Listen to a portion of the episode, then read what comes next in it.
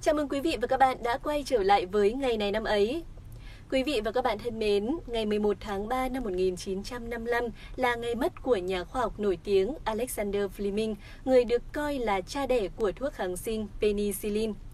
Có thể nói rằng, penicillin chính là phương thuốc kỳ diệu của nhân loại và việc phát minh ra penicillin có thể coi là một công lao vĩ đại.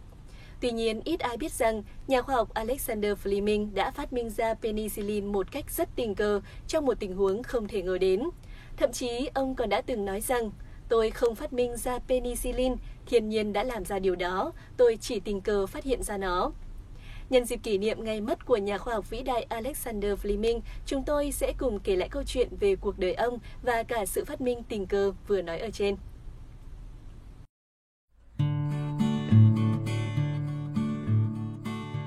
Alexander Fleming sinh năm 1881 tại Lowfield, xứ Scotland phía bắc của Vương quốc Anh. Từ nhỏ, Alexander Fleming theo học ở trường tại quê hương. Vào năm 14 tuổi, ông lên London học trường Bách Khoa. Nhưng chỉ được 2 năm, ông đã phải thôi học và làm thư ký cho một hãng tàu thủy. Năm 20 tuổi, Fleming được hưởng thừa kế từ một ông chú của mình và có điều kiện theo học tại trường Y ở Bệnh viện St. Mary London. Sau khi ra trường, ông gia nhập một nhóm chuyên nghiên cứu các bệnh truyền nhiễm do vi khuẩn. Quê hương của Alexander Fleming là một vùng công nghiệp phát triển, nhưng vì sự kiểm soát không tốt kèm theo khí hậu ẩm ướt nên môi trường bị ô nhiễm nặng nề. Trong điều kiện như vậy, nhiều loại bệnh đã xảy ra ở nơi đây, đặc biệt là những bệnh nhiễm trùng như viêm phổi, bạch hầu, viêm màng não mủ, nhiễm trùng huyết. Từ nhỏ, Fleming đã chứng kiến một số người thân của mình bị những căn bệnh ấy cướp đi mạng sống.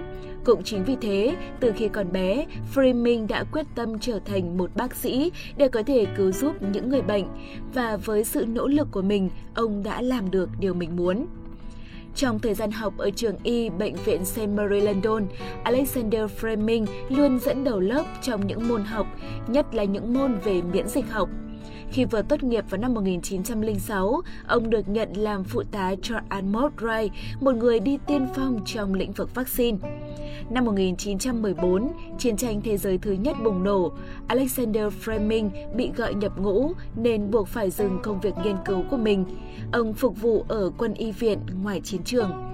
Trong 4 năm phục vụ trong quân đội, Fleming đã chứng kiến nhiều binh sĩ không chết trên chiến trường mà lại chết trên giường điều trị của quân y viện, mà phần lớn những cái chết đó là do vết thương bị nhiễm trùng. Điều ấy ám ảnh ông và thôi thúc ông tìm ra chất kháng khuẩn đủ hiệu lực để khống chế sự nhiễm trùng của những vết thương. Sau khi chiến tranh kết thúc, Fleming được giải ngũ, ông trở lại phòng thí nghiệm ngày xưa ở Học viện St. Mary và tiếp tục công việc nghiên cứu bỏ dở của mình.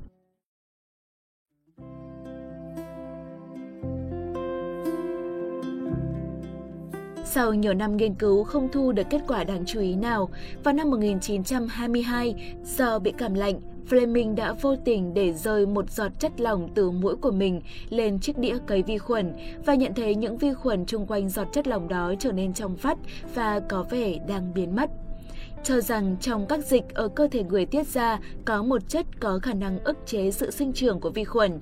Fleming cùng với người trợ lý của mình đã lấy mẫu tiến hành thí nghiệm với nước mắt, nước mũi, nước bọt, dịch vị của người. Kết quả đều giống nhau, chúng đều có tác dụng ức chế tương tự nhau. Và sau đó không lâu, Alexander Fleming đã công bố về việc phát minh ra một chất mà ông gọi là lysozyme. Một chất do chính cơ thể con người tạo ra có thể tiêu diệt một số vi khuẩn, nhưng theo ông, nó không thể diệt một số vi khuẩn có hại đặc biệt với loài người. Lysozyme là một phát hiện độc đáo, nhưng vai trò kháng khuẩn không rộng, không có tác dụng trên nhiều loại vi khuẩn gây hại. Nhưng cũng nhờ phát minh này, Fleming đã trở nên nổi tiếng và được giới y học ở nước Anh biết tới.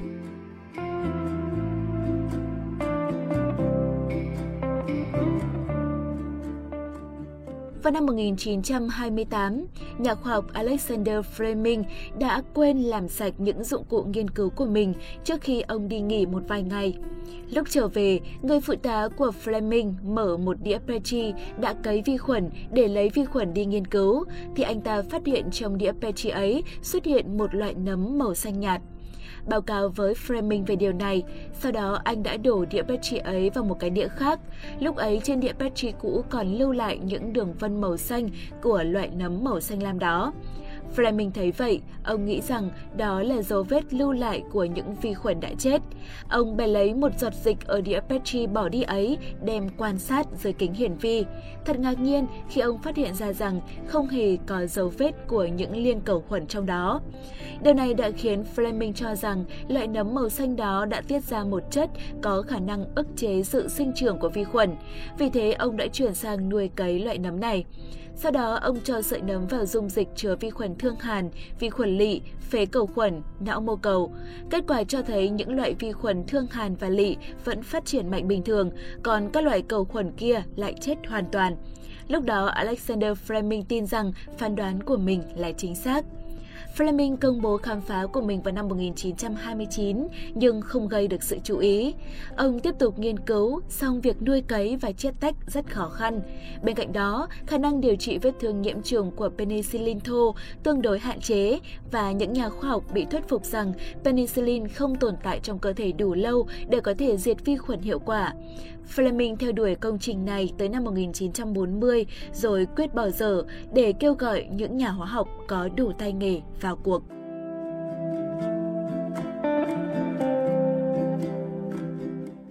Năm 1938, Fleming nhận được thư của hai nhà khoa học từ trường đại học Oxford là Ernst Parichain và Howard Walter Florey với lời đề nghị được hợp tác với ông để tiếp tục thực hiện công trình nghiên cứu về penicillin trên thiết lập môi trường nuôi cấy và thực hiện việc tách penicillin từ những mẫu nấm của Fleming, còn Flaray tập trung vào thí nghiệm thử penicillin trên động vật. Vào ngày 25 tháng 5 năm 1940, các nhà khoa học đã thử nghiệm thuốc trên chuột. Cuộc thí nghiệm rất thành công. Tuy nhiên, trước khi thử nghiệm trên người, các nhà khoa học phải tạo ra được penicillin nguyên chất. Đây là vấn đề then chốt và công việc này được giao cho Edward Abraham đảm nhiệm. Edward Abraham nghiên cứu để tìm ra được kỹ thuật tách. Dung dịch nuôi cấy nấm có chứa penicillin được ông đưa vào những ống có chứa đầy những chất hấp phụ. Chúng sẽ tách penicillin khỏi những tạp chất. Phòng thí nghiệm của Faraday nhanh chóng chuyển thành một nhà máy nhỏ. Các ống nghiệm chứa đầy penicillin được theo dõi tỉ mỉ. Tuy nhiên, sản lượng của nhà máy vẫn còn thấp. 500 lít chất lỏng nuôi cấy chỉ có thể sản xuất được lượng penicillin đủ để chữa cho 4 5 người. Vào tháng 3 năm 1942, Annie Miller đã trở thành người dân đầu tiên được điều trị thành công bằng penicillin. Annie Miller chuyển tới bệnh viện New Haven trong tình trạng nguy kịch vì nhiễm liên cầu. Nguyên nhân tử vong rất phổ biến thời bấy giờ. Không chỉ vậy, cô còn vừa xảy thai. Miller sốt cao 39,4 độ hàng tuần lễ, phẫu thuật và truyền máu không thể giúp cô khá hơn. Miller lay lắt, nửa tỉnh nửa mê trên giường bệnh. Các bác sĩ bắt đầu tuyệt vọng. Tình cờ, họ nhận được thông tin về một loại thuốc đang được thử nghiệm. Bác sĩ của Miller liền liên hệ với chính phủ để xin một thìa thuốc khoảng 14,8ml cho bệnh nhân. Và kết quả, chỉ sau một đêm, người phụ nữ ôm yêu kia bỗng hạ sốt, không còn mê sảng, ăn ngon miệng trở lại. Và thứ thuốc thần kỳ đó chính là penicillin. Miller được cứu sống và mở ra hy vọng cho tất cả những người mắc các bệnh nhiễm trùng do vi khuẩn. Trước đó, một số bệnh nhân ở Anh được thử thuốc đã chết sau khi hồi phục bởi không có đủ penicillin để duy trì. Trong Thế chiến thứ hai, thương binh cần nhiều kháng sinh, lúc này penicillin trở nên cần thiết và từ năm 1943, Anh và Mỹ đã sản xuất penicillin với quy mô công nghiệp để chữa trị cho những bệnh nhiễm trùng trên phạm vi rộng. Lúc này, phát minh của Fleming đã được cả thế giới công nhận. Vì vậy, vào năm 1945, giáo sư Alexander Fleming được tặng giải thưởng Nobel về y học cùng với Ernst Poritrens và Herbert Quater Fleury. Alexander Fleming qua đời vào năm 1955 khi ông 74 tuổi. Một lễ tang đơn giản được tiến hành tại Nghệ Trang ở nhà thờ Thánh Paul, London. Ngày nay, con người đã biết được hơn 6.000 loại kháng sinh khác nhau, nhưng phần lớn chúng là những loại có độc tính cao, khó ứng dụng về mặt y học, nên hiện chỉ có khoảng 100 loại được sử dụng rộng rãi trong y khoa. Để tìm ra chúng, các nhà khoa học đã phải nghiên cứu từ mẫu đất ở những nơi khác nhau trên thế giới để tìm kiếm những vi sinh vật có khả năng tiêu diệt vi khuẩn. Họ đã bỏ công sức để mang lại cho chúng ta rất nhiều những loại kháng sinh có ích. Ngoài công việc tìm kiếm kháng sinh trong tự nhiên, các nhà khoa học vẫn tìm kiếm bằng cách tổng hợp những hợp chất nhân tạo và bán nhân tạo có khả năng chống lại những dòng vi khuẩn mới, có sức đề kháng mạnh hơn. Ngày nay, hơn 50 năm kể từ khi được thử nghiệm lâm sàng, penicillin vẫn là một loại kháng sinh quan trọng trong đời sống con người. Vâng thưa quý vị, penicillin được xem là một trong những phát minh nhờ vào tai nạn nghề nghiệp nổi tiếng nhất. Quả thực, đôi khi người ta lại phát hiện ra những thứ mà mình không hề tìm kiếm. Cảm ơn quý vị và các bạn đã theo dõi ngày này năm ấy. Đừng quên dành tặng cho kênh một lượt theo dõi nếu thấy nội dung hay và thú vị nhé. Còn bây giờ, xin chào và hẹn gặp lại!